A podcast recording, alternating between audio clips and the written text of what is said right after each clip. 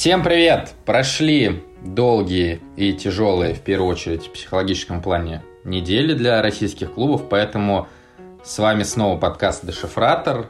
Я автор sports.ru Александр Дорский и человек, который круче меня, аналитик Сочи, Женя Шевелев. Женя, привет. Да, Саш, привет, привет. С возвращением. Э, очень рад тебя видеть. Наконец-то мы узнали, что есть люди, которые знают больше, чем ты. Наталья Билан. Было приятно почитать интервью, в котором про тебя так много говорили. А, вообще не зря прошли эти две недели, много нового мы узнали о российских медиа, российском футболе. А вот ты сейчас поздоровался, и я понял, что в вашем тренерском штабе очень хорошая синергия, потому что ты сказал слово «привет» два раза, а наши подписчики обратили внимание на то, что Владимир Валентинович Федотов э, повторяет, повторяет свои предложения. предложения. Да, ну может быть в этом и есть залог, залог нашего хорошего выступления, в том, что два раза повторил, и в принципе уже игрокам стало понятнее. Да, но видимо кто-то все-таки что-то не повторил, поэтому Сочи пока что не на первом месте. Но э, сегодня мы э, Сочи подробно впрочем, как и всегда, обсуждать не будем, затронем другие темы и, конечно, начнем с главной темы последних двух недель. Это старт российских клубов в Еврокубках. И как-то вот сейчас в моем тоне Э, стало больше грустных нот. Уровень нашего чемпионата, к сожалению, такой. Да, к сожалению, начало не задалось у всех, и если говорить там про, про игру Динамо, можно говорить, что в какой-то в какой-то мере это все-таки больше не везение, да, потому что ну, разные, разные бывают игры, и здесь игра на плохом поле в гостях, где там вроде бы, вроде бы были шансы для того, чтобы эту игру переломить и довести ее до победы, но в конечном итоге грустный результат, э, и пошла сразу же волна насмешек над командой, требования уволить тренера и так далее. То, что касается игр э, Краснодар-Паук и игры Ростов-Макаби, эти игры, честно говоря, меня расстроили чуть больше, хотя Краснодар выиграл и выиграл, в принципе, э, не сказать, чтобы не по делу, то э, игра Ростов-Паук, она совсем, игра Ростов-Макаби оставила совсем гнетущее впечатление, и я об этом сегодня писал в Твиттере. Главная проблема даже не в том, что э, команды как-то выглядели не так, там Краснодар, Ростов, э, Динамо. Дело в том, что просто вот наша команда, пятая, шестая команда чемпионата России, выглядели, не выглядели там сильнее, чем команда из чемпионата Грузии и уж точно не выглядели сильнее, чем Макаби из Хайфы. Эта команда, я думаю, по вчерашней игре было очевидно, что Макаби, если бы играли в нашем чемпионате, боролись бы за, за первую четверку как минимум по той игре, которую они вчера показали. И вот это, вот это, конечно, расстраивает гораздо больше, чем, чем сиюминутный результат. Исходя из того, что ты сказал, я так понимаю, ты согласен с тем, что сказал Карвин после матча по поводу того, что если кто-то думал, что Макаби сильнее, э, если, если кто-то думал, что Ростов сильнее Макаби, то э, он заблуждался? По вчерашней игре я абсолютно согласен с этим. Э, это раз. Во-вторых, здесь вопрос не только к уровню, скажем, там, нашего футбола, как это принято говорить, да, какой-то эфемерный уровень, который никто не видел, но все о нем говорят. Это не не вопрос там конкретным игрокам, потому что вот эти бредни, которые начались по поводу того, что ну можно же было, по крайней мере, хотя бы выкладываться, а игроки не выкладывались, ну я не знаю, это нужно быть очень глупым игроком, чтобы играть весь сезон, биться за, за выход в Еврокубки, а потом просто на первой же игре взять и не выложиться. Вот как-то так произошло. С утра встал э, Байрамян решил, что ну вот сегодня я выкладываться не буду на этой игре, там, или Ионов, или еще как-то. Очень хороший пример с, с Байрамяном, да, который был на флеше в перерыве, когда он просто задыхался, и было видно, как тяжело, действительно. Да, и здесь вопрос просто в том, что ну вот Макаби, они захотели, они хорошо подготовились. Э, опять же, команда, которая э, в целом играет э, по схеме 4-5-1. Они под Ростов подготовились, вышли по схеме 3-4-3. Практически нивелировали все сильные стороны Ростова и сыграли на своих сильных качествах. А, Все это они сделали там за одну неделю. И ну, вот это пугает, что так, так легко команда из чемпионата Израиля может э, подготовиться к одной там, из пяти лучших команд нашего чемпионата и выйти и просто не, не без доли везения, скажем так, но тем не менее, тем не менее уверен, уверен на эту победу одержать. Поэтому, да, э, с одной стороны это печально, с другой стороны, знаешь, э, я немного знаю там тренерский штаб Макаби Хайф, изучал их перед этим э, матчем. Глава аналитического отдела Макаби Хайфа в прошлом работал в Челси. И эти два факта, что вообще в Макаби Хайфа есть аналитический отдел, и то, что его глава раньше работал в Челси, это уже серьезно, э, вызывает серьезные вопросы к организации работы во многих наших клубах. Третий факт, э, его зовут не Авраам Грант все-таки. Авраам Грант э, работал и в Макаби, и в Челси, правда, в другой последовательности. Да, ну а что, да, у тебя да. есть какие-то вопросы по тренерскому штабу Ростов? Я, ты сказал, что Макаби Хайфа там и не слабее там, пятой команды чемпионата России. Но мне кажется, что с учетом э, э, очень э, большой специфики прошлого сезона и отсутствия предсезонки перед этим сезоном, так говорить, наверное, не совсем правильно, потому что за последние два месяца Ростов явно не входит в пятерку лучших команд России. Э, поэтому, да, безусловно, Ростов занял пятое место, можно их так называть, но тут должна быть поправка очень большая, и Э, в итоге, э, если говорить чисто про результат, то э, результат «Динамо» удивляет намного сильнее, чем результат Ростов. То есть мне казалось, что Ростов, да, может проиграть. Конечно, хотелось бы, чтобы было все иначе, но вот не могу сказать, что меня удивило.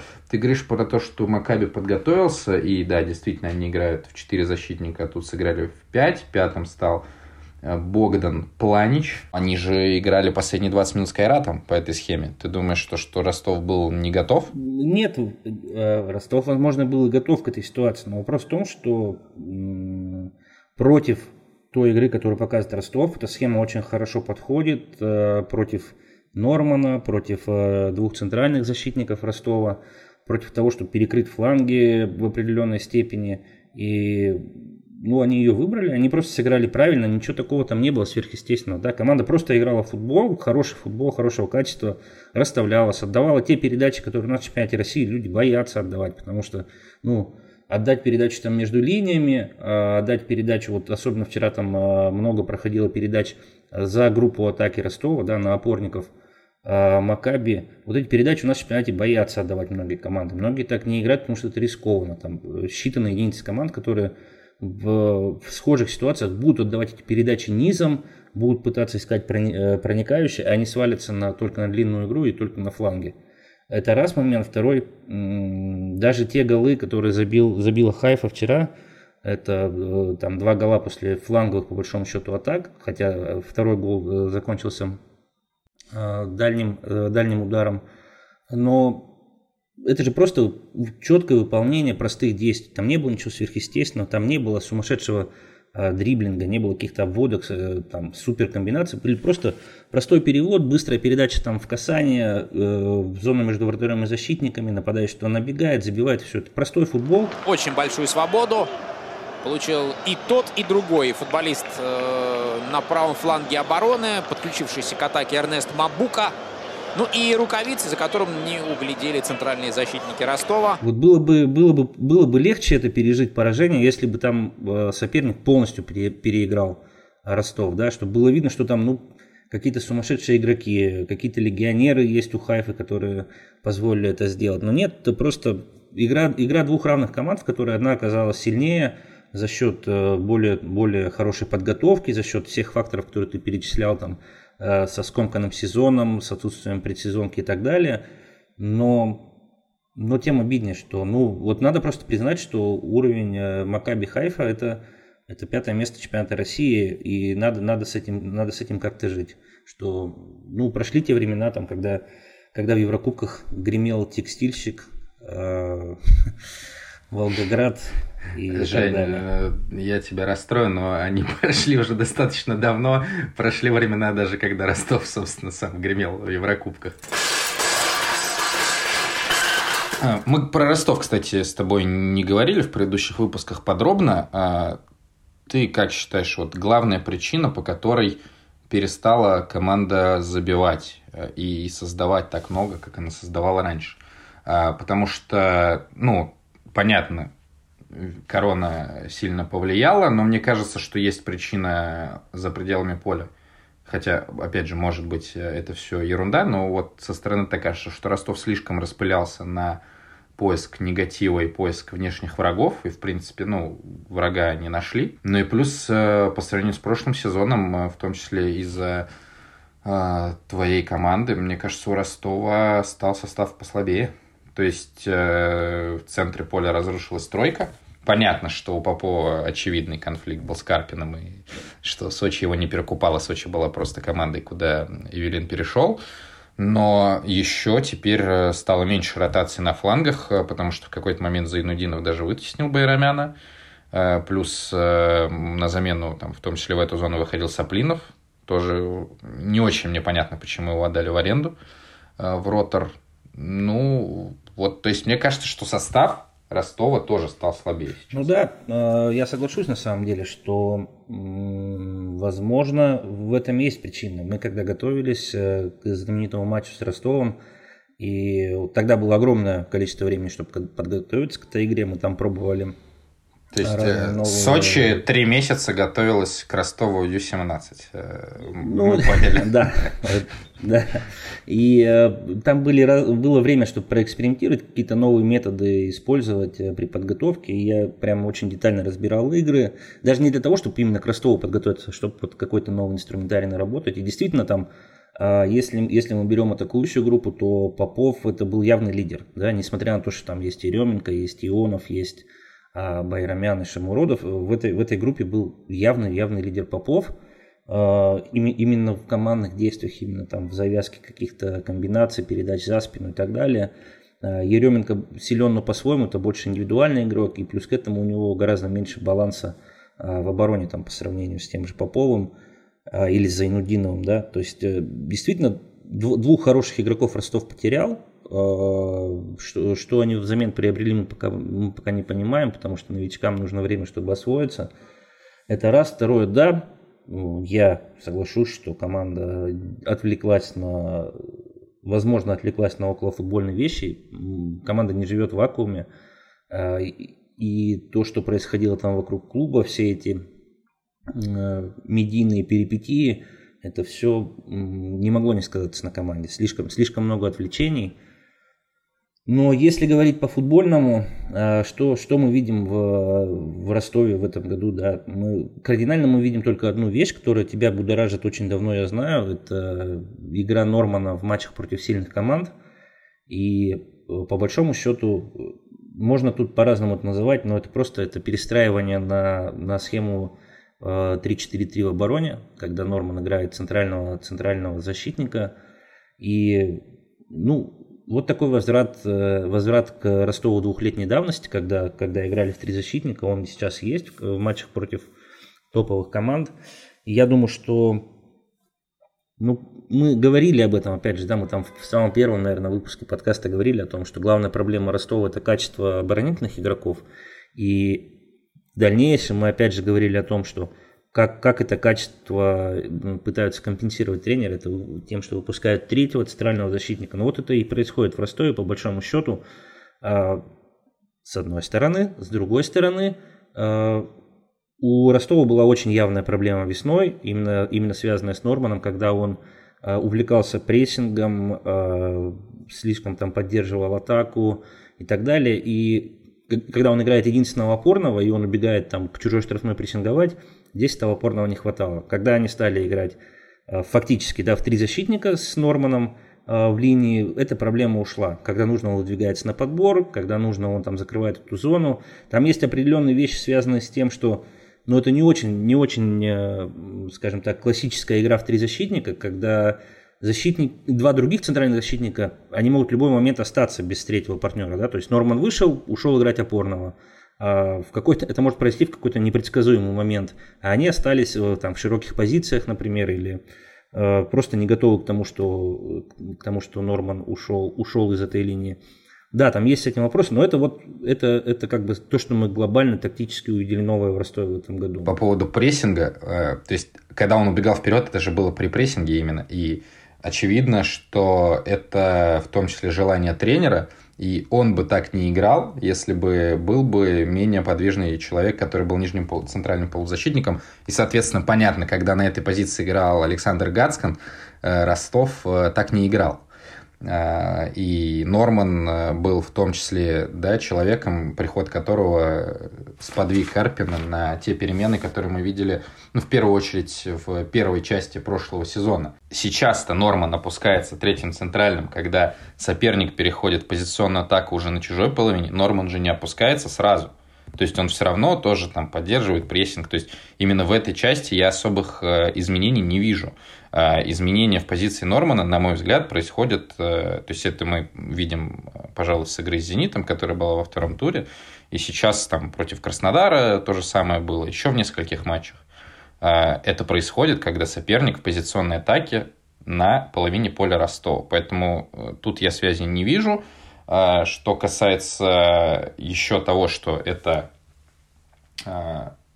попытка где-то скрыть недостатки индивидуальные э, центральных защитников. Э, слушай, ну мы тогда открываем опорную зону, э, потому что у нас играет там Еременко. Понятно, он тоже много пропустил, но в принципе у нас там играет Еременко, допустим, играет Мамаев. Мамаев, который много играл и который явно не дорабатывал без мяча. Поэтому, да, там Глебов, наверное, более оборонительный игрок, но в целом, если брать, наверное, более низкого класса. Поэтому я не думаю, что это прям супер какое-то решение, которое как-то вообще решает вопросы Ростова. А, тут мы можем вспомнить, что прошлый сезон, наверное, вообще начинала пара центральных защитников Сигурдсон-Чистяков. Сигурдсон давно нету, разные слухи ходили вокруг его ухода. Чистяков травмирован был сейчас уже в заявке, но я думаю, что Чистяков там хотя бы агрессией и объемом своим наверху, он бы как-то получше все э, сделал э, ситуацию в обороне Ростова. А, и еще по поводу атаки, э, возвращаясь, Шамуродов да, забил Макаби впервые там с 29 февраля. Я не знаю, опять же, что происходило внутри Ростова, но я совершенно не понимаю, почему они продали в этой ситуации Сигурдарсона. Потому что его отдали в аренду, потому что Шмуродов его вытеснил из старта, Шмуродов стал забивать, очевидно, что Ростов э, работал на продажу, э, Герман Ткаченко говорил о том, что Шамуродов э, скоро может уехать в европейский клуб, и мы знаем, что было несколько предложений, которые клуб отклонил. Но почему сейчас Сигурдарсона не оставили? То есть, ну, по сути, конкурент Шамуродова Ташевский, который очень молод, непонятно вообще в целом, что из себя представляет, абсолютно не адаптирован э, ни к российской премьер-лиге, ни к Ростову. Для меня вот это большой вопрос. Да, я соглашусь, потому что вот как раз эта голевая засуха, когда была у Шамуродова, вполне мог бы здесь пригодиться Сигурдарсон для того, чтобы ну, не идет у человека игра, ну, это как раз вопрос ротации, что нужен, нужен еще один Э, нападающий, которого могу подменить, мог бы выйти и выручить в этих моментах. Это раз момент. Второй момент по Сигурдсену, да, которого, которого Ростов отпустил, и там про которого закидывали различную информацию, что это не по спортивным там, причинам произошло, что были там огромные проблемы дисциплины у человека. Но в итоге он вернулся в Копенгаген, и я думаю, он будет играть в группе Лиги Европы в основном составе с этой командой. Ну, не знаю, вопрос э, действительно немного странное решение с точки зрения селекции. Окей, может быть, может, мы просто не знаем какого-то глобального плана у Ростова, э, который, который все это объясняет. Но да, с точки зрения сегодняшнего результата решения были не, не самые удачные. И к этому я бы хотел добавить вот ту мысль, которую, которую я изначально начал. Почему я говорил про Нормана? Потому что это фактически там единственная Э, тактическое новшество в игре Ростова за последнее время. Ростов очень, очень э, легко прогнозируем. Это команда, которая очень много играет флангами, очень активные фланги это да, очень много длины, длины с подбором, диагональных передач. И по большому счету все. Э, то есть там нет чего-то неожиданного, все, все очень понятно, скорость Ионова, борьба за подбор, навес на Шамуродова, индивидуальное действие Еременко – окей, но к этому достаточно легко подготовиться. И как раз Макаби нам это показал, что они, они в принципе были готовы к этим моментам. Один раз прошла длинная передача на Шамуродова, когда он забил. Передача была хорошая, центральный защитник Хайфы достаточно грубо ошибся в этом моменте. Э, и так, оно так и работает, да, вот эти, эти компоненты, они очень, они очень предсказуемые, здесь вопрос просто реализации. Ты сделал 10 передач за спину, одну из них забил. Ты сделал 20 навесов, один из них забил. Но опять же, да, мы знаем, что можно сделать 80 э, навесов подряд, которые ни к чему не приведут, а потом 20 подряд забить. Эта статистика работает так, и здесь в том числе. Но вот попал Ростов в такую яму, что они вроде бы делают, делают э, все то, что они привыкли делать на поле, но чуть-чуть не получается, чуть-чуть не идет. Э, со временем, конечно, у них все это, все это сработает. Э, ну вот так бывает, что сейчас команда, команда не, не очень много забивает, не все получается в атаке. Здесь не хватает как раз какого-то разнообразия, каких-то свежих, свежих ходов в атаке. Не знаю, посмотрим, может быть, как раз нов, нов, новые лица, которые появились. Кстати, мы забыли про Дмитрия Полоза, который перешел сейчас в Ростов. Вот, вот пожалуйста, конкуренция. Не, вы-то, вы-то, вы-то забыли, вы-то в Сочи забыли, действительно, про него. Ну да. Посмотрим. Я на самом деле, нельзя сказать, что там у Ростова гигантские проблемы, но ну, так бывает. Команда просто не может сейчас ничего нового предложить соперникам. И окей, будем смотреть, будем смотреть, что будет дальше, но, но оно так и работает, что е- если у тебя довольно ограниченный арсенал в атаке, то рано или поздно соперник к нему подстраивается и становится очень тяжело. Но Полос э, совершенно это не единственный форвард в 4-3-3, поэтому я не думаю, что он тут может быть конкурентом Шамуродова. Они могли быть конкурентами, если бы Шамуродова рассматривали на фланг, потому что мы знаем, что у Элдора очень большой опыт игры крайним нападающим. Э, вот, поэтому ты говоришь, рано или, рано или поздно сработает, но с учетом вылета даже не в последнюю стадии квалификации, с учетом проблем как минимум двух команд топовых российских, и это я говорю только про российских, с опорной зоной, мне кажется, что переход Нормана очень возможен. И это будет уже совсем, совсем другая игра. Э, кстати, даже до гола Шамуродова тоже была одна атака, когда Норман отдал на Байрамяна. Правда, но это было во фланг, там как, какой-то опасности такой большой не было. Но, опять же, понятно, что таких передач от Нормана и от Еременко, просто у Еременко э, эффективность сейчас их э, снизилась. Визуально, во всяком случае, их очень много. В самом начале выпуска ты сказал, что тебя Краснодар расстроил. А меня совершенно не расстроил, и я ожидал очень тяжелой игры. Да, она была абсолютно не яркой, и понятно, что на фоне феерии э, в матчах с Химками э, это смотрелось достаточно тяжело, но просто вопрос, наверное, как э, ты готовил себя к просмотру этой игры с точки зрения болельщика. Мне кажется, было понятно, что игра получится примерно такой. И, э, конечно, э, первый тайм и действия пары защитников центральных э, Краснодара, они вот это расстроил. Да, я не хочу сказать, что меня расстроил именно Краснодар, меня расстроила сама игра. И я уже объяснил, почему она меня расстроила, что Паук абсолютно ни в чем Краснодару не уступил, кроме, наверное, индивидуального мастерства в атаке. Вот э, действительно группа атаки Краснодара и то, что они делают сейчас, и особенность в этом сезоне то, что они начали наконец-то играть за спину, чего не было весь прошлый год. А, появились там эти передачи, опять же вспоминаем там гол от Петрова, да, передачи в прошлых, прошлых матчах там от Газинского, от Кабела а, налажен, налажены комбинации не только на коротке перед штрафной, но и средние и более, более длинные передачи, проникновение, вбегание в штрафную. Футбол становится в атаке более э, разнообразным у команды. С этой точки зрения мне Краснодар, в принципе, понравился в этой игре. Э, команда делала все, что, все, что хотела в этом плане. Э, многое получалось, многие комбинации типичные краснодарские проходили. Но вопрос в том, что Паук э, реально ни в чем не уступил. В какой-то момент переломил ход игры, забрал, забрал э, контроль над игрой себе. И здесь даже был вопрос не в том, что... Там, Подожди, ну ты говоришь про конец матча, про вторую половину второго тайма, правильно? Когда Краснодар уже вел Я счете. бы даже сказал, что, наверное... Даже до, сказал, наверное, до, даже до гола Кабелы. Да, до гола, да, да, да. То есть, э, когда отпустил игру Краснодар. И здесь вопрос даже не в том, что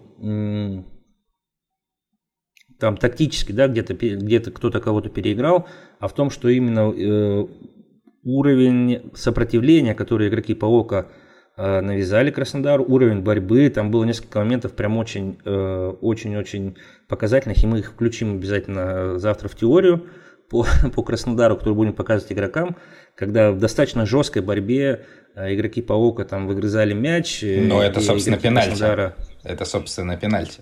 Нет, это, это не, это не только пенальти, это вопросы там, борьба в центре поля, когда очень жестко встречали, когда накрывали, когда даже делали это без фола. И это борьба. Паук, Паук не боялся там магии Краснодара, как у нас некоторые команды в премьер-лиге боятся. Играл доста- достаточно э, жестко и м, особенно было заметно там на примере Кабелы, да, если в первом тайме он с мячом делал все, что хотел, видимо, в перерыве внесли какие-то корректировки, и по большому счету во втором тайме уже на, на его финты соперники не покупались. И я говорю вот именно об этом, да, я не говорю о том, что э, глобально там Краснодар э, выиграл или проиграл этот матч там с тактической точки зрения. Я говорю о том, что ну не получилось напугать Паук, и Паук в принципе просто играл дисциплинированно, ждал своего шанса, и в итоге они уехали домой с хорошим результатом, который им позволяет дальше а, бороться за, за выход в Лигу Чемпионов. Про пенальти я сказал, это применительно просто как один из примеров, потому что был просто мяч на фланге, и два раза жестко поставлена нога, перевод в центр, и дальше уже Кая улетает, э, размахивая руками куда-то в небеса. Падает француз и указывает на 11-метровую отметку Клебан Тюрпен. Давайте смотреть. Но здесь проверять нечего. Двумя ногами да. приехал соперник. И в итоге... Мяча и близко не было здесь. Да. Один француз упал, другой показал. Ну, кстати, э, вот э, мы с тобой переписывались там, по-моему, после матча этого, и Кая как раз-таки очень много этих длинных передач делал, ну, больше всех.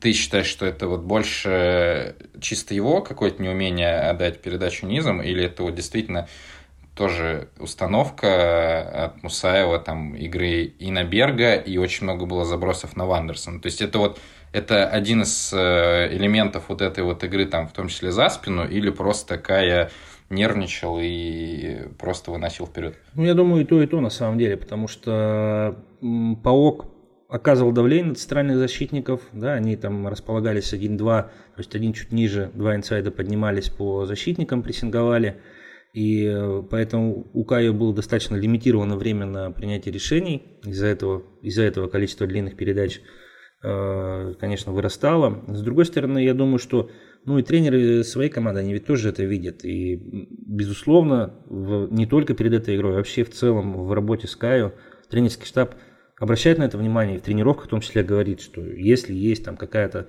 опасность, лучше сыграть вперед, потому что у нас есть быстрые игроки, у нас есть Берг, который хорошо цепляется за мячи и так далее.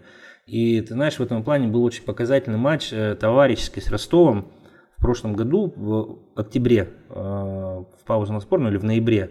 То есть после там очередной феноменальной ничьи 2-2, когда Спайс там сравнял в концовке, мы играли э, матч в паузу на сборной, и парой центральных защитников были Камболов и Кайо. И вот в той игре Кайо играл как такой типичный бразильский центральный защитник, который только приехал э, в Европу. То есть он там пытался с позиции центрального защитника обвести троих, четверых, э, какие-то там передержки мяча по 10, по 15 секунд и так далее. Сейчас этого нет, и да ну пусть э, в таком случае он играет больше в длину, да, чтобы, чтобы не, при, не привозить там у своей, у, своей, у своей штрафной на своей половины поля. Я думаю, что это, это, как бы сказать, двухстороннее движение. Это и давление соперника, и в том числе и акцент тренерского штаба на том, что окей, если нет возможности там сыграть коротко, ну лучше, лучше сыграй вперед, у нас есть кому там за этот мяч, э, за, за этим мячом бежать.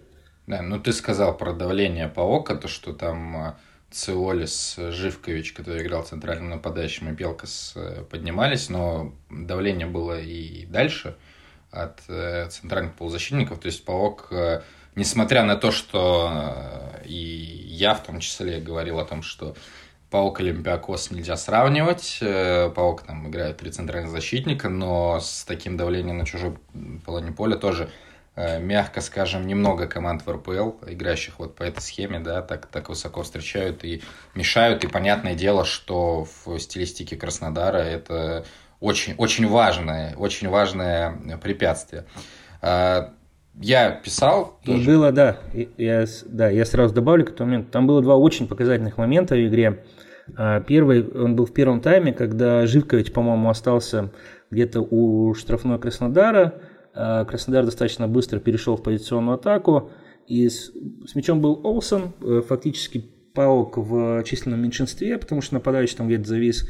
Но они даже в этой ситуации, они не стали откатываться назад, они не стали сидеть, да, они тут же выдвигались, оказывали давление на Олсона. Это такой очень-очень показательный момент. Вот большинство команд, 99% команд в российской премьер-лиге в этой ситуации бы ну, сели бы и ждали, когда там нападающий обратно в позицию вернется. Никто по Олсону не играл, и Олсен бы отдал какую-нибудь великолепную проникающую передачу, как он это умеет делать.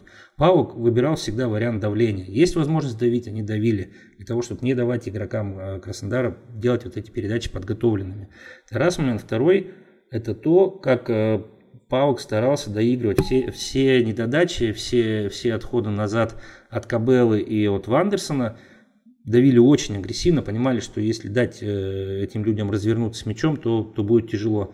И ну, вот это давление, это то, чего у нас во многих матчах не хватает. И когда мы говорим об уровне футбола, том самом, э, в кавычках, да, вот он этот уровень футбола, вот это давление, которое должны оказываться на, друг на друга команды, а не просто ждать в позициях, что произойдет дальше. Ты сказал о том, что у Палка в определенный э, момент матча было преимущество, и в целом, э, наверное, спорить с этим бессмысленно, потому что это правда.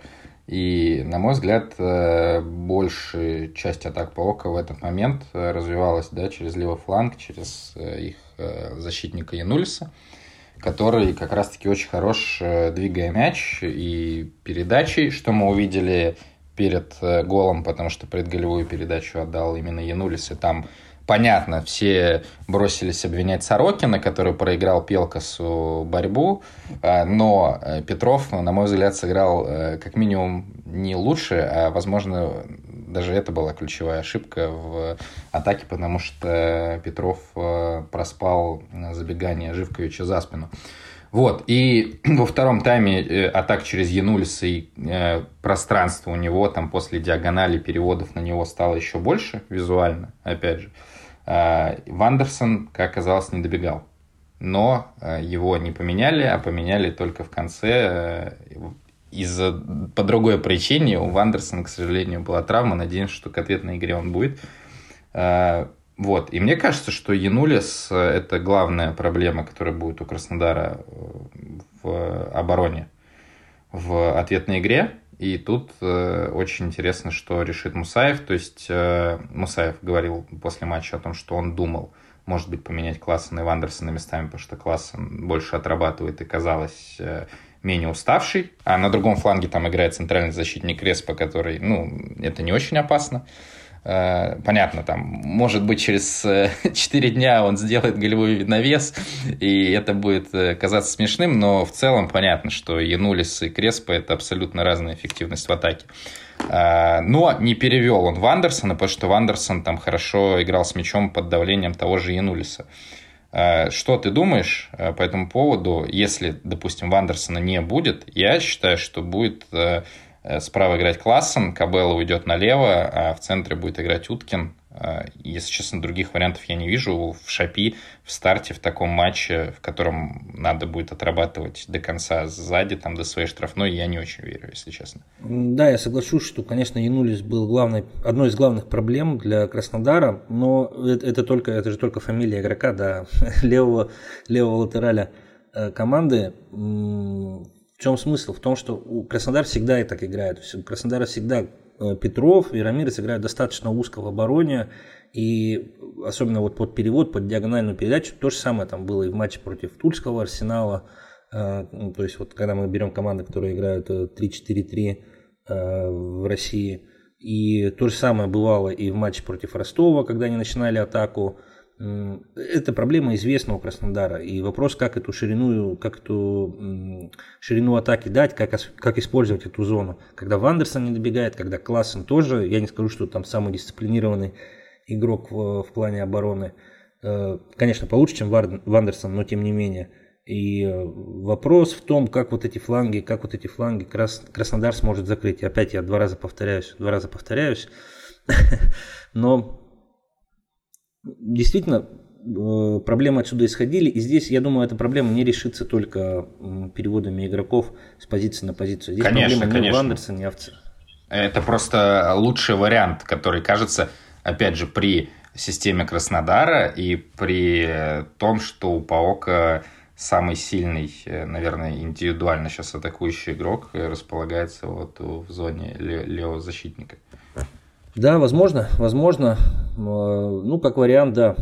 То, что, то, что я писал, какой состав, это рабочий вариант, но я, честно говоря, сомневаюсь, что даже, даже сейчас, вот через неделю, он, он, э, мы, мы сможем увидеть, как Краснодар справился с этой проблемой. Я думаю, что она все равно будет, и ну, решаться она может только более, более агрессивной игрой там, Петрова на фланге, более агрессивным выдвижением, блокированием этих подач.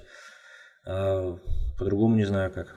Ну, кстати, во втором тайме были моменты, когда и Петров блокировал, и даже от Янулиса мяч отлетал, и в результате удар от ворот Краснодара был. И Вандерсон тоже э, дорабатывал, но все равно вот удар в штангу, который был у Элькадури, там, конечно, был провал опорной зоны в первую очередь Краснодара, но все равно дальше последовал перевод на Янулиса и очень хороший пас в зону, где изначально вот именно в момент передачи не было игрока и было движение Илькадури, поэтому тут э, конечно, э, немножко боязно, но почему-то мне кажется, что все-таки впервые в истории мы увидим три команды российских э, в групповом этапе Лиги Чемпионов. Ну и дальше уже вопрос, конечно, если мы все-таки это увидим, какие места они там займут. Да, я на самом деле тоже хотел бы пожелать удачи Краснодару в э, предстоящей игре с Пауком.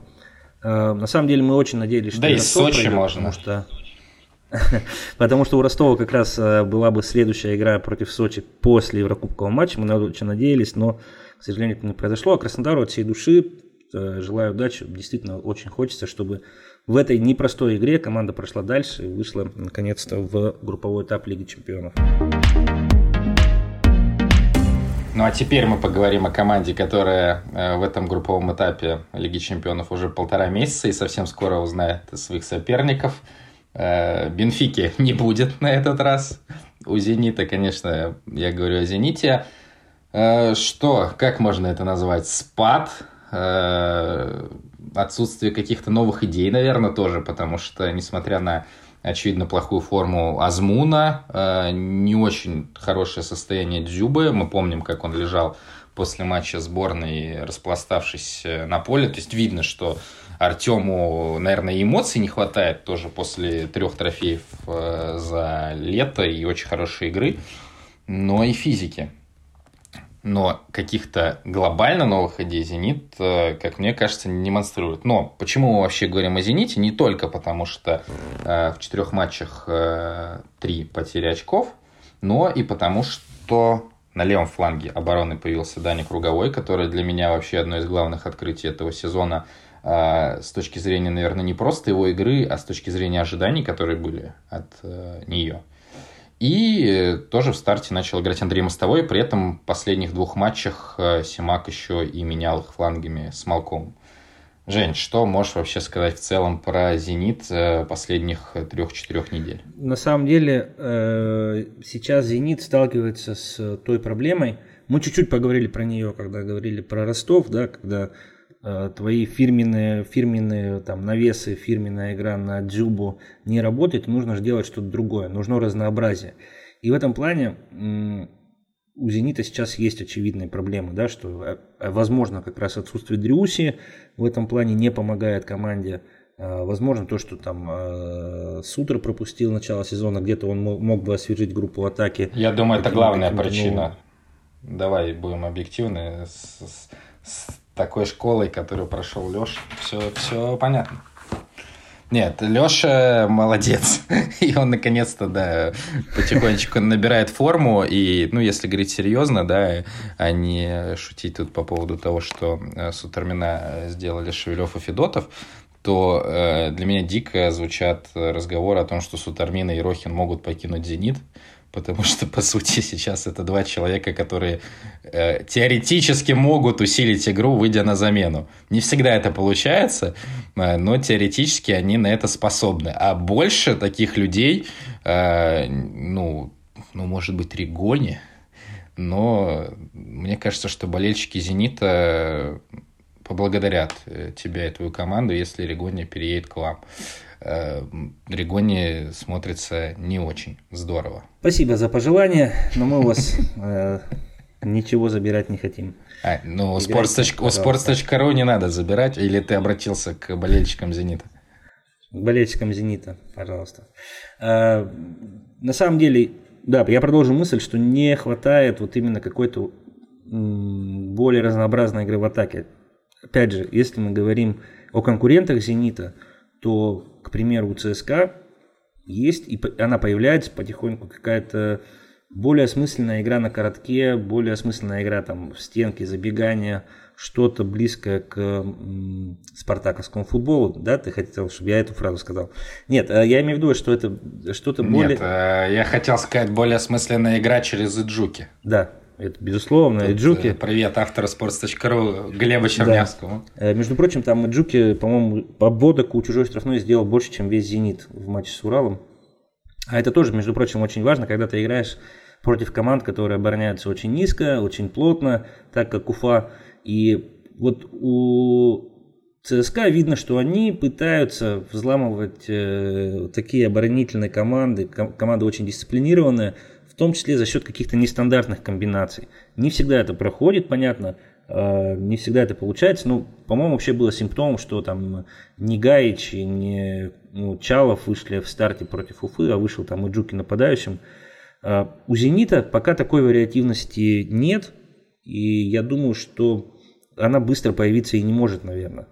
Плюс к этому, наверное, было в матче с Уралом э, немного спорным решение поменять э, Мостового и Малкома флангами. Отметь, что я Малком сказал правильно практически. Э, я, честно говоря, не, не до конца понял, чем оно было вызвано. Возможно, возможно, э, оно было вызвано тем, чтобы поставить э, более дисциплинированного футболиста, а именно мостового, на тот фланг, где играет... А, Эль Кабир. Или на... кто? Что? Да, Про... да. Эль Кабир. То есть... Э, с... Не, не. Да, возможно, же... смысл... А почему? Ну, это же было с Тулой уже. Это было в предыдущем туре. То есть э, был левый фланг, э, они выходили, круговой и Малком. Мостовой был справа, и, соответственно, гол первой Туле если помнишь, э, Круговой сыграл в стенку с Малкомом, прошел, пробил и Мостовой добил. Круговой, мяч под левой, ногой удар в дальний, гол! Гол!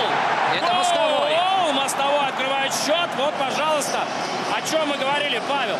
Ну, там Артур Нигматуллин, очевидно, э, не очень здорово сыграл, но суть не в этом, а суть в том, что это было уже в матче с Тулой, ну, соответственно... Это не разовая вещь, да, согласен. А там под кого так было играть? Э, ну, не знаю, убирать под Громыка мостового и убирать Малкома налево, ну, да, да, ну, нет, на, наверное, на, наверное, спорно. Я вообще не понимаю, зачем это делать, потому что, опять же, после Тула мы об этом спрашивали Симака на пресс-конференции, э, и там э, он сказал, что ну, просто все сыграли хорошо, это решение сработало, защитникам было сложнее. Но тут, понятно, есть какой-то глубинный смысл. Я его не вижу. Ты сказал по поводу немножко спорного решения. Тут, конечно, я подумал не о позициях Малкома и Мостового, а голе Артема Дзюби. И, э, ну, немножко спорное решение, по-моему, было у человека, который решил провести линию от головы. Вот это было немножко спорно. Э, это, это блестяще. Да, это, это блестяще. И на самом деле, мне кажется, что этот гол э, сыграл против «Зенита». Э, ну, четвертая минута была, все подрасслабились как-то. И, и да, очень неудачный матч, конечно, «Зенит» провел.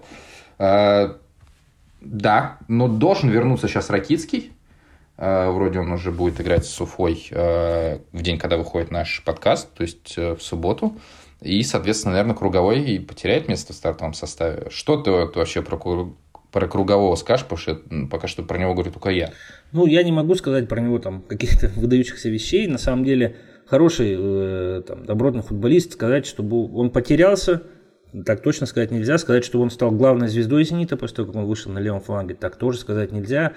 Достаточно объем дает, достаточную скорость, активно принимает участие, в принципе, в атаке. Но э, все равно, в моем понимании, это пока что игрок ротации, который вот как раз для таких матчей нужен, когда... Конечно, то, конечно. Что мы, то, что мы говорили по Ростову, где не хватает как раз глубины состава. И вот здесь она, пожалуйста, есть.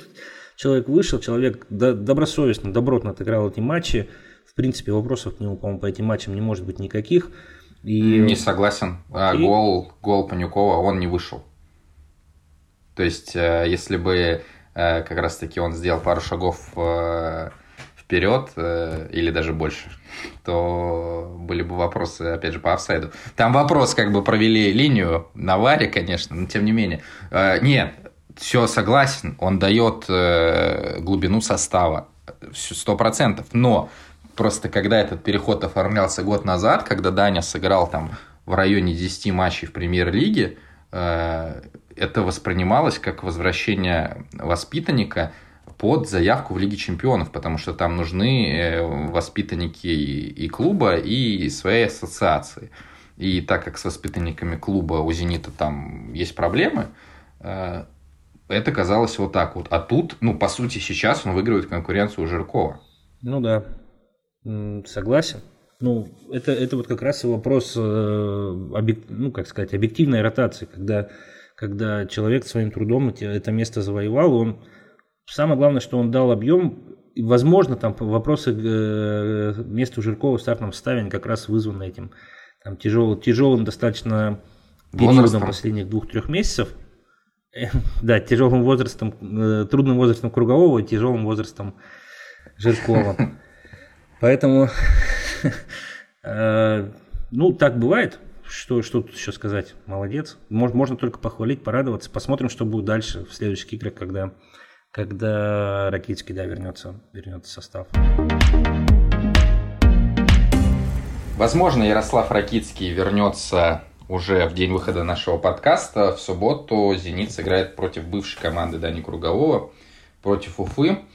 И мы об Уфе говорили совсем чуть-чуть. Это было в первом выпуске, когда мы подводили итоги прошлого сезона. Женя говорил о том, почему Уфе сложно забы- забить, э, чем крутая оборона команды Вадима Евсеева. Но сейчас э, все совершенно иначе. И сейчас э, Уфа одна, имеет одну из худших оборон в лиге. До матча Краснодар-Химки вообще худшая.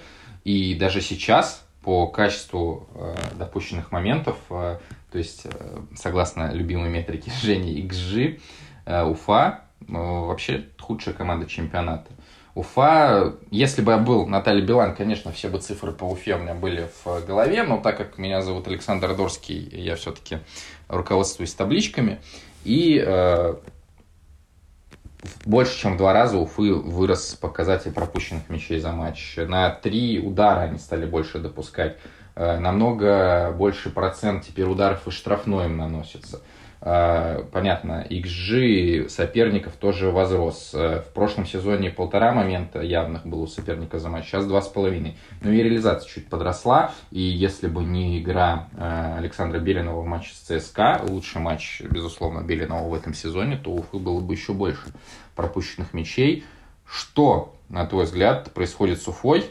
Вадим Евсеев говорит о том, что у нас ушли 6 человек, но среди этих 6 человек есть, например, Андрей Козлов, хорошо тебе знакомый по совместной работе с Оренбургом, в Оренбурге, который нападающий. А также, допустим, Денис Терентьев, который не являлся игроком стартового состава. Круговой э, являлся отрезками. Э, Фомин весь сезон. Урунов э, вторую часть сезона. Но, опять же, это не один из них, там, допустим, не центральный защитник. Ушел только один центральный защитник, это Александр Пуцко, теперь он в Ахмате. Действительно ли потеря вот этих шестерых игроков так повлияла на Уфу? Ну, на самом деле, я думаю, что здесь вопрос не в потере игроков, а в том, что, опять же, Уфа, в отличие от многих команд в лиге, не развивается по сравнению с прошлым сезоном. С Уфой очень понятно, как играть. И не сказать, что они стали играть там менее дисциплинированно в обороне, да, то есть даже в матче ЦСКА был достаточно неплохой прессинг, а, команда местами очень хорошо накрывала соперника на чужой половине поля, но в конечном итоге проблема Уфы, мне кажется, лежит не в плоскости обороны, не в, плоскости того, что они там стали допускать больше ошибок в обороне и так далее. Проблема в том, что команды сейчас, э, наверное, не, не способна именно контролировать ход матча с точки зрения владения мячом, с точки зрения создания каких-то э, потенциально опасных атак. И... А в прошлом году могла, что ли, Уфа? По сравнению с сами, самими собой прошлого года, Уфа сейчас в атаке выглядит просто очень печально. Да? Э, команда, которая очень много действует э, в позиционной атаке флангами, а э, Уфе сейчас приходится атаковать позиционно, потому что команда часто пропустив первыми идет, идет отыгрываться. И когда у тебя на острие атаки там играет Джамальдинов, я думаю, что это большая проблема. Ну, куда там навешивать, у кого он там должен выиграть борьбу для того, чтобы забивать. Мы помним, да, его замечательный гол э, головой, по-моему, в матче с Динамо он был. Он там выиграл борьбу гравитации. Да, да, да. А, но есть Бизик, который тоже игрок более, более скоростного типа, да, чем, чем игрок э, завершитель там флангов, фланговых атак. Э, это, это второй момент. Третий момент – несмотря на то, что Уфа в принципе создает моменты только после фланговых атак и только после быстрой, быстрой ответной игры, фланговая игра у команды сейчас на очень низком уровне. То есть, э, по-моему, э, они сейчас очень мало подают, там где-то они в, ни, в, ни, в нижней части таблицы по количеству подач. Э, сами эти подачи стали гораздо менее продуктивными, они не такие точные. Но это же не само по себе происходит, да, это не просто так, что ну вот что-то разладилось, подачи не пошли. Ну, все готовятся, все знают, что против Уфы нужно закрыть э, фланги, нужно очень строго сыграть в створе по э, нападающим, ну, ну и все. И не дать им выбежать в быструю. Все остальное, э, что еще может предложить Уфа в этом, в этом плане сейчас? Я думаю, что на самом деле в, в чем-то более сложным, чем навесы и быстрые атаки, Уфа на данный момент практически не дееспособна. Это, это просто констатация факта, я не хочу никого обижать этими словами, но так и есть. И э, там неспроста, наверное, перестал играть Тиль в Уфе, потому что, наверное, это был игрок, который мог чуть-чуть разнообразить игру в центре поля, плюс был Фомин, который, опять же... Он стал играть, он стал играть. Он стал. Он теперь играет за молодежку. Да, да, он, он да, великолепно. Тиль, Тиль э, позавчера сыграл за молодежь. Забил два и отдал, по-моему, там еще голевую передачу. Или, ну, сыграл очень хорошую игру за молодежку.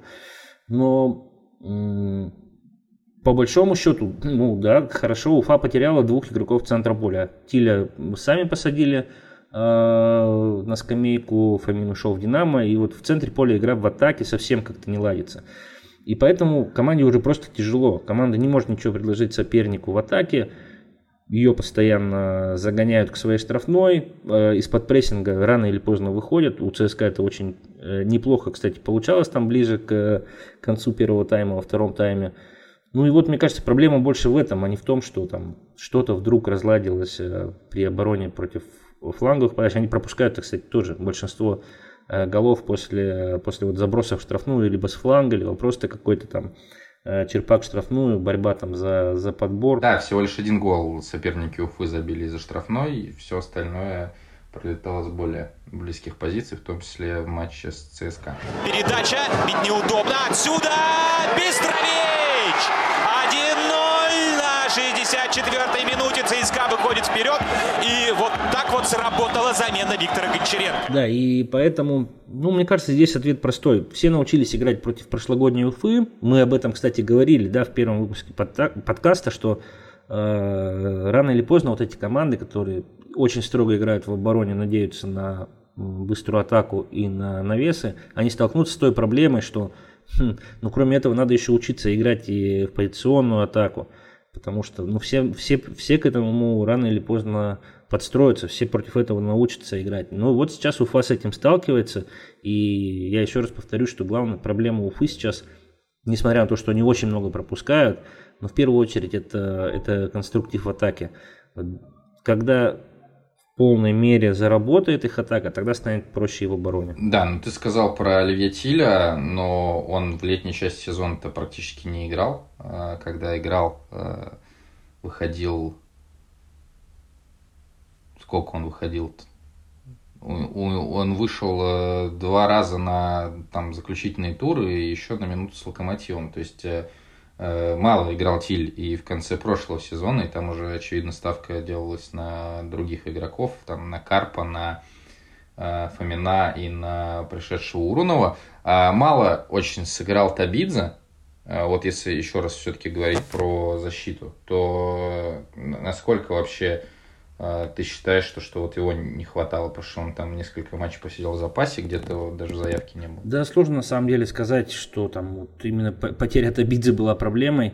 А, конечно, когда в центре обороны там играет Павел Ликин, игрок уже очень возрастной, для Уфы такая же легенда, как э, Андреев для Оренбурга, э, это, это небольшая проблема для Уфы, но я не вижу там проблем в перестановке мест местами, перестановке местами защитников э, Уфы. Это, ну, это все так, игры, игры, игры слов просто вокруг, вокруг состава. На самом деле, э, какие бы защитники ни играли, у Уфы сейчас проблема одна и та же, что они дают сопернику легко входить в свою штрафную. А там хоть э, Табидзе будет играть, хоть э, Аликин, хоть кто, рано или поздно это приводит к пропущенным голам. Я тоже скорее склоняюсь к этому, потому что в прошлом сезоне был матч с Локомотивом, то есть вот в летней части, когда левым центральным защитником был Безденежных, а правым центральным защитником был Сухов, и ну особых-то проблем не было. А, и могли даже выигрывать. Там у Рунова был хороший момент во втором тайме и пропустили в конце. Поэтому, да, скорее я с тобой согласен. Но вот как раз-таки нас ждет матч «Зенит-Уфа». Э, в прошлом э, матче этих команд в Петербурге «Зенит» побил рекорд э, РПЛ по навесам, было больше 60. В матче первого круга прошлого сезона, который был у Уфе, Уфа вообще выиграла 1-0. Как раз-таки была быстрая атака, в которой Бизик отдал голевую передачу, то, о чем ты говорил.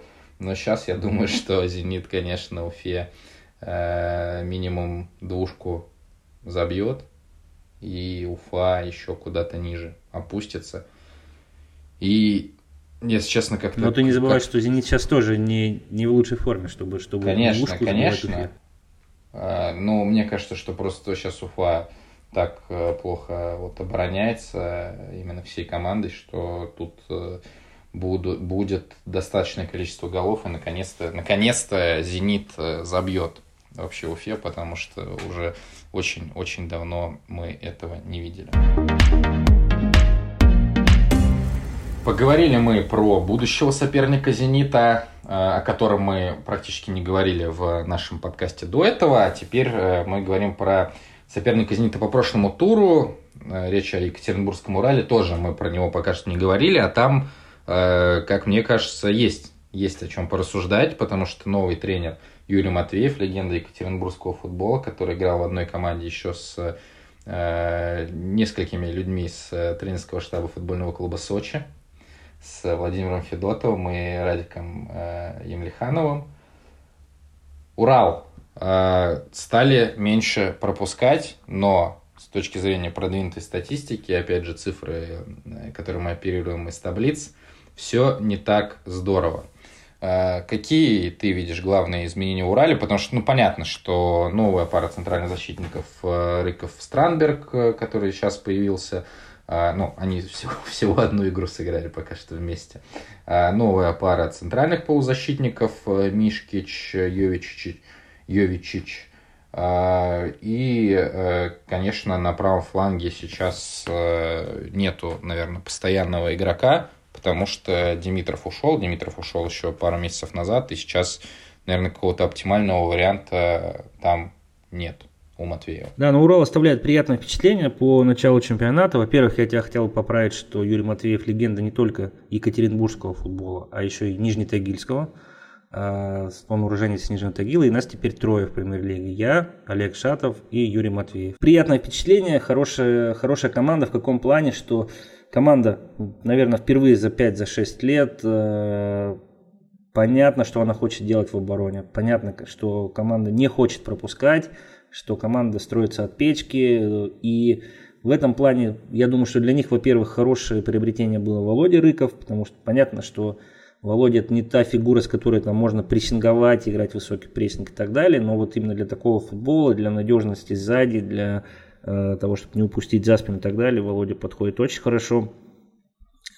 Надежный, хороший защитник, который не выдумывает ничего лишнего, выше головы не прыгает, но тем не менее, тем не менее достоин, достоин играть в премьер-лиге. Безусловно, радует пара опорных полузащитников, которые сейчас, э, и причем у них есть же выбор там, да, на позиции опорного полузащитника очень большой. Я думаю, что вот то, что сейчас э, играют э, Мискич и Йовичич, а еще кроме этого там в этой же позиции может сыграть Августыняк, в этой же позиции может сыграть там Емельянов, Подберезкин, например, в этой же позиции может сыграть Бавин. То есть там выбор очень большой, и вот эта конкуренция, которая определила эту пару Мишкич-Йовичич, она ну, действительно дает сейчас какой-то какой такой основательности Уралу именно в плане, в плане центра поля, в плане контроля игры. А, сейчас еще вернулся Эль Кабир э, в состав. Конечно, без него им было очень тяжело. И явно, явная проблема Урала это правый, правый фланг атаки, потому что Подберезкин, конечно, там играл, играл э, в этих матчах, но его постоянно тянет центр, он больше все-таки центральный полузащитник, и в том числе и в обороне это всегда становится проблемой, э, когда он играет тот центр, открывает фланг, и Урал с этим много раз сталкивался.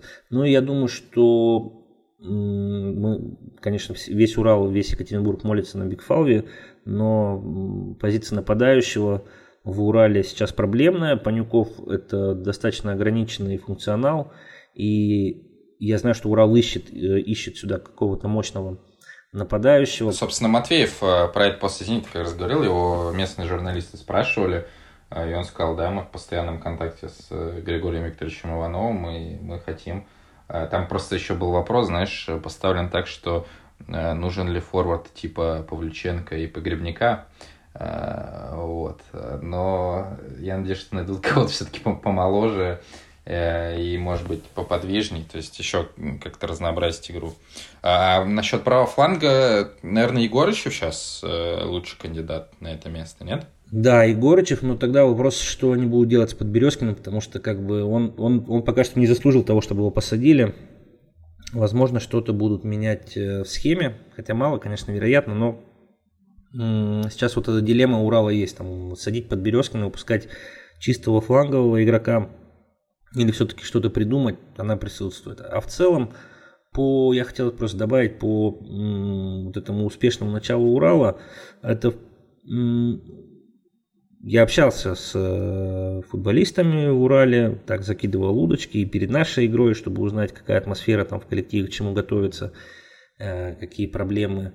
Э, в первую очередь все отмечают именно очень, очень четкие требования нового главного тренера, первую очередь по игре в обороне, что очень много а, было и тактических занятий в этом плане, где-то он водил на, перв... на, на первых тренировках, там за руку игроков расставлял по полю, показывал, что он хочет э, видеть. Это раз. И второе, что отмечают все, кто знает, как сейчас Матвеев работает в Урале, это очень сильные человеческие качества. Каждый игрок верит в то, что э, главный тренер ему доверяет, что он готов терпеть там его ошибки, что он хочет, чтобы он прогрессировал. И это на самом деле достаточно редкое качество э, для тренеров, которые действительно могут доверить, доверить э, игроку, не просто создать э, конкуренцию в коллективе, но именно вот, чтобы каждый игрок почувствовал это доверие. Это в Урале сейчас есть, это очень ценно. Я думаю, что в этом на самом деле сейчас на 50% залог успеха Урала, что просто игроки чувствуют поддержку тренера, они чувствуют его доверие, и на этом очень много сейчас в Урале строится. Я думаю, что через месяц, через два мы столкнемся с тем, что этого будет уже недостаточно, всплывут проблемы и со скоростью центральных защитников, и проблемы с тем, как обороняется Эль Кабир, и с тем, как обороняется Подберезкин, и с тем, что э, ограничена команда в атаке, если не возьмут никакого нового нападающего. Но на данный момент э, хорошая организация плюс хороший э, микроклимат в коллективе, скажем так, э, пока это дает результат, Вообще очень приятно. Екатеринбург, город, в котором я живу сейчас. Приятно за команду из родного города. Посмотрим. Очень хотелось бы, чтобы в большом городе была сильная команда, которая, которая будет э, бороться за что-то лучше, чем десятое место. Ну и мы знаем про новых инвесторов, поэтому, возможно, какое-то еще будет усиление именно даже не только количественно, и, э, но действительно, которое повысит существенно э, качество э, игры Урала. А возвращаясь к Подберезкину, тут на самом деле реально интересный момент, потому что ну, наверняка же его подписывали в центре поля, а, то есть Йовичича же подписали уже после, а Йовичича уже подписали в начале сентября официально. И тут вот реально интересно, о чем а, Матвеев, Иванов говорили с Подверезкиным, на какой позиции его видели. Потому что сейчас действительно кажется, что лучшего места для него Э, нету, хотя, в принципе, одним из двух центральных полузащитников четверки при 4-4-2, наверное, тоже это не лучшее, что можно придумать э, для него э, на поле. Еще последнее по Уралу. Матвеев как раз-таки, это его, мне кажется, сейчас прям слоган, с которым он пришел в Урал, что мы должны меньше пропускать. То есть он постоянно про это говорит, и он говорил, что Э, некоторые футболисты раньше не дорабатывали назад.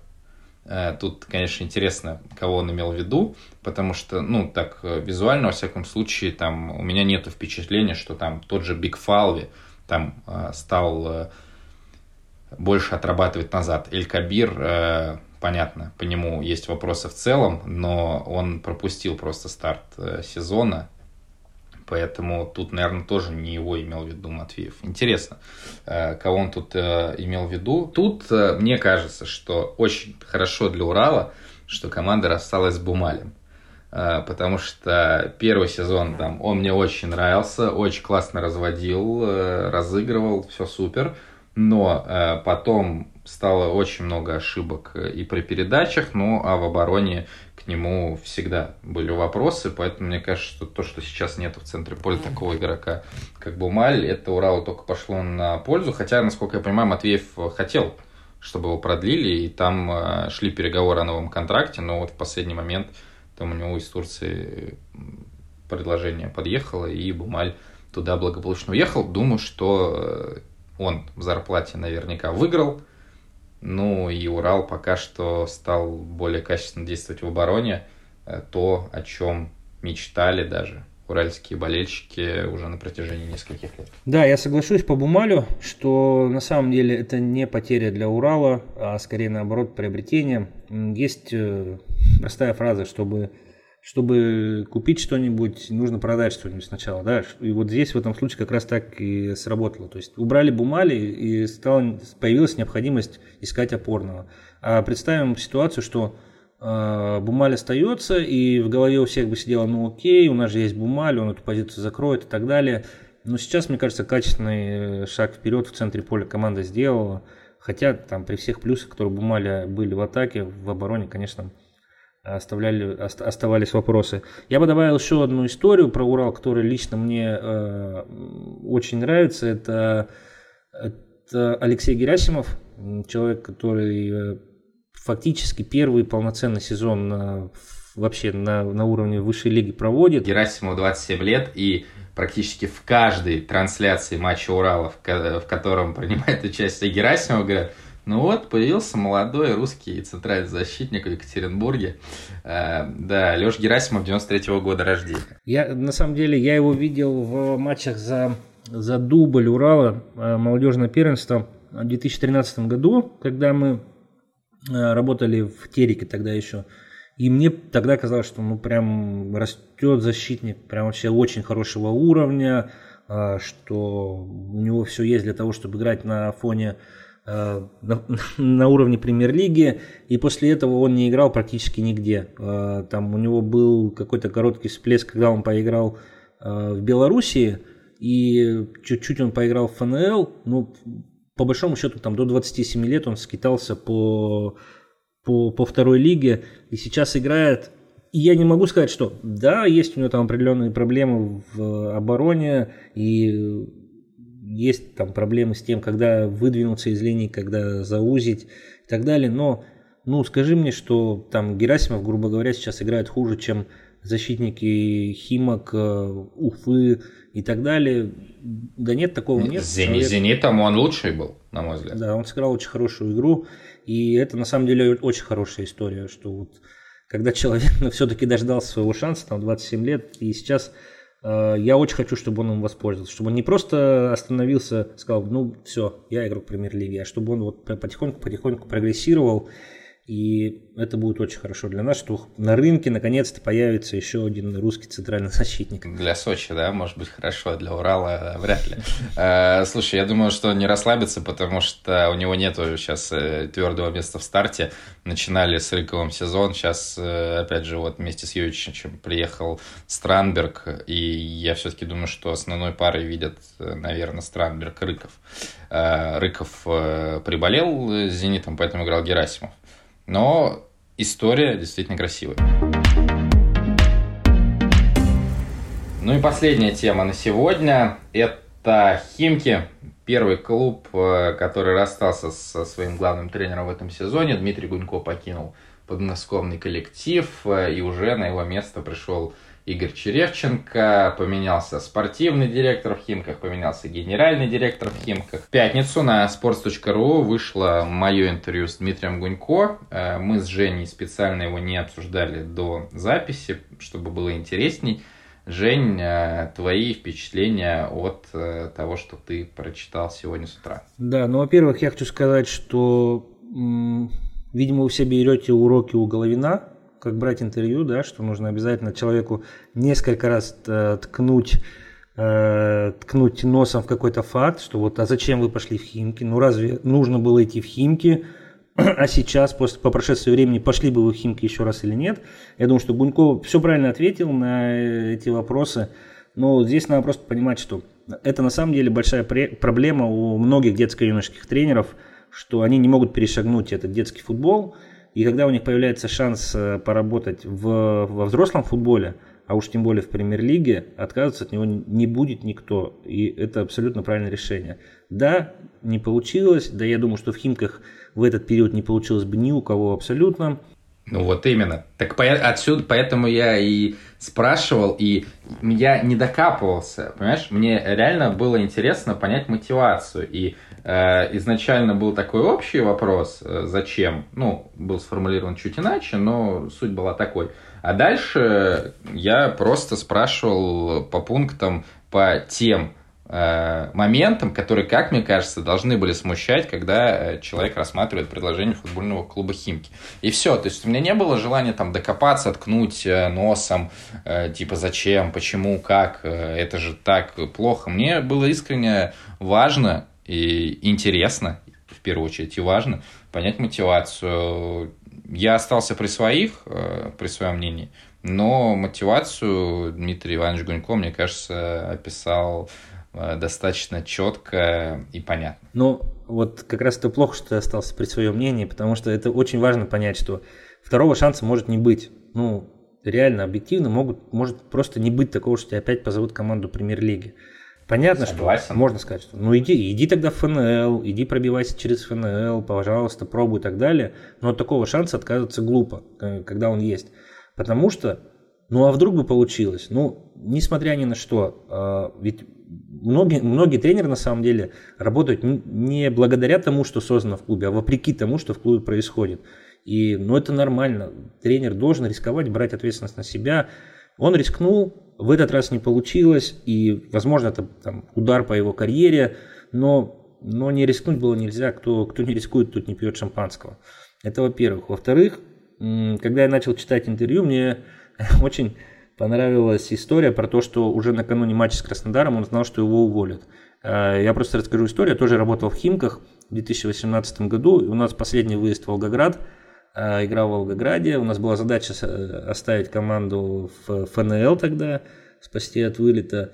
И в 11 вечера накануне игры нам вручили уведомление об увольнении. То есть, на что мы задали вопрос, а, ну нельзя это было сделать хотя бы там после матча или что? Ну, видимо, в Химках это вот уже традиция. То есть, э, там за день до, до последней игры тренера увольнять. То есть, чтобы он уже знал, что он обречен, что, там, что в этой игре будет, ничего не важно и так далее и тому подобное.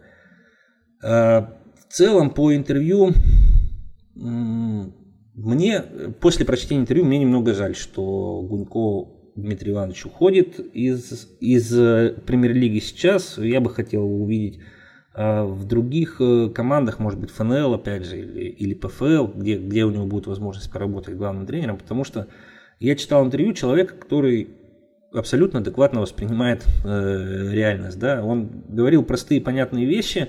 Я думаю, что на многое, э, многое чего ты хотел от него услышать, может, чего каких-то более открытых вещей он не сказал. Но то, что он говорил о футболе, он, в принципе, говорил очень э, правильно. И я прям вот этот момент интервью, когда он говорил, что э, да мы играли в четыре защитника, потому что у нас просто больше не было. Но это вот прям боль российского футбола, что мы пытаемся найти какие-то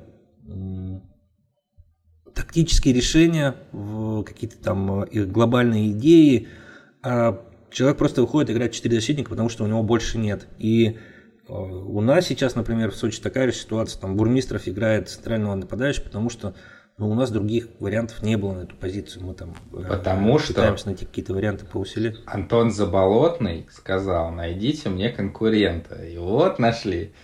Да, ну на самом деле я, да, я ну... понимаю, что имел в виду Антон. Я не смотрел этот эфир на Матч ТВ, но понятно, что когда ты читаешь это чисто в новости, это э, выглядит забавно. Э, ну, Антону здоровья, да, в первую очередь, Заболотному. Э, ну, давай вернемся все-таки к Химкам. Э, да, про четырех защитников. Еще что-то тебе так запало?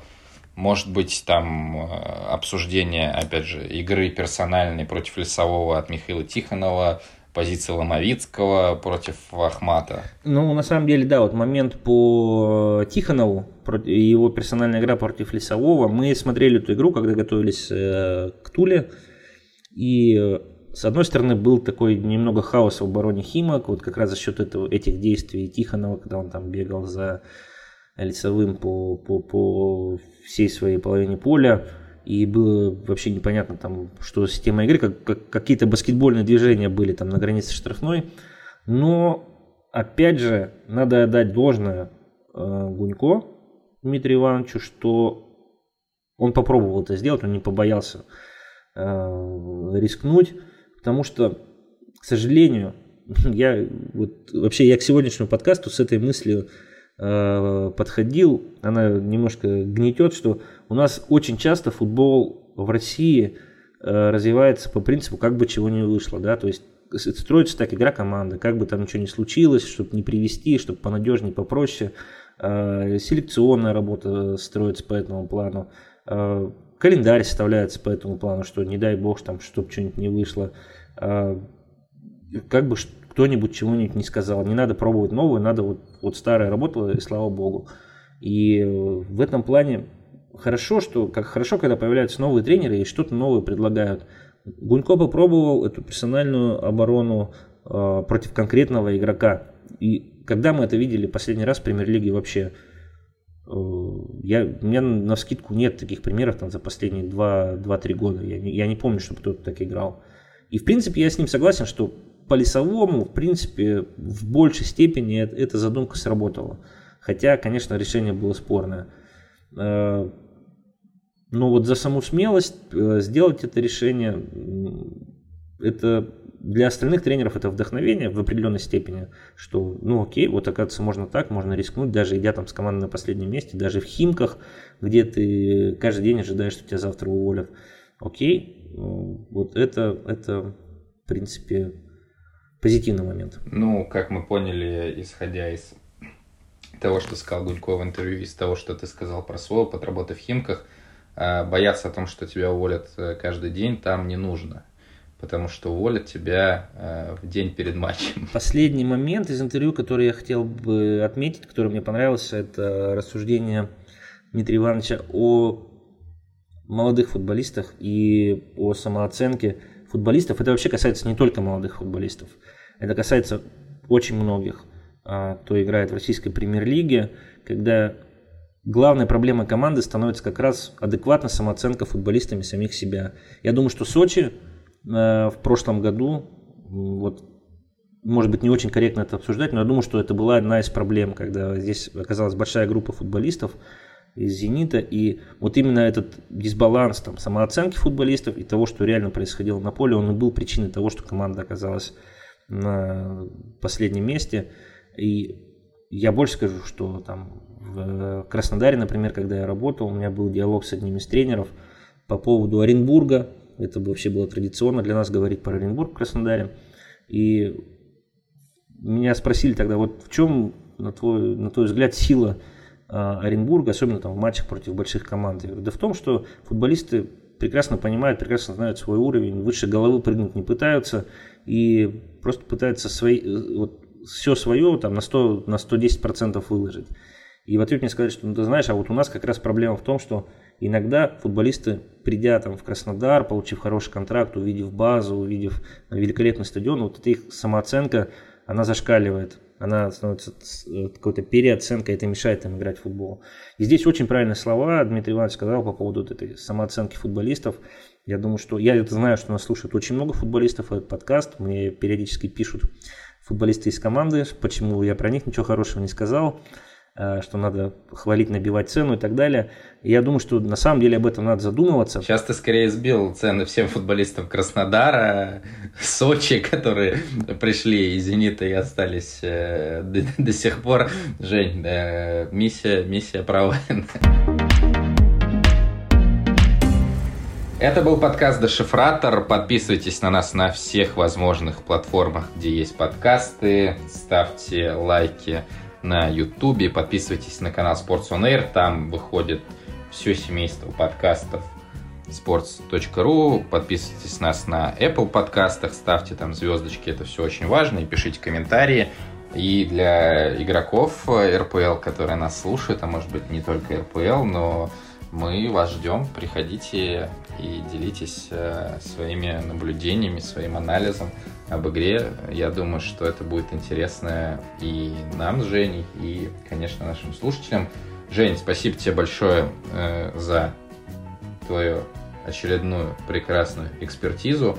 Ну, а Краснодару мы еще раз желаем удачи в матче с Паоком и ждем жеребьевки Еврокубков. Ну, а на этой неделе в субботу и в воскресенье нас ждет два топовых матча в РПЛ. В субботу Сочи-Краснодар и, естественно, я бы так не сказал, если бы я не записывал подкаст с человеком из футбольного клуба Сочи. А в воскресенье ЦСКА Локомотив тоже очень важный матч, в котором, я думаю, мы насладимся... Пиршество атакующего футбола. Да, мы насладимся именно им. Всем пока. Пока-пока.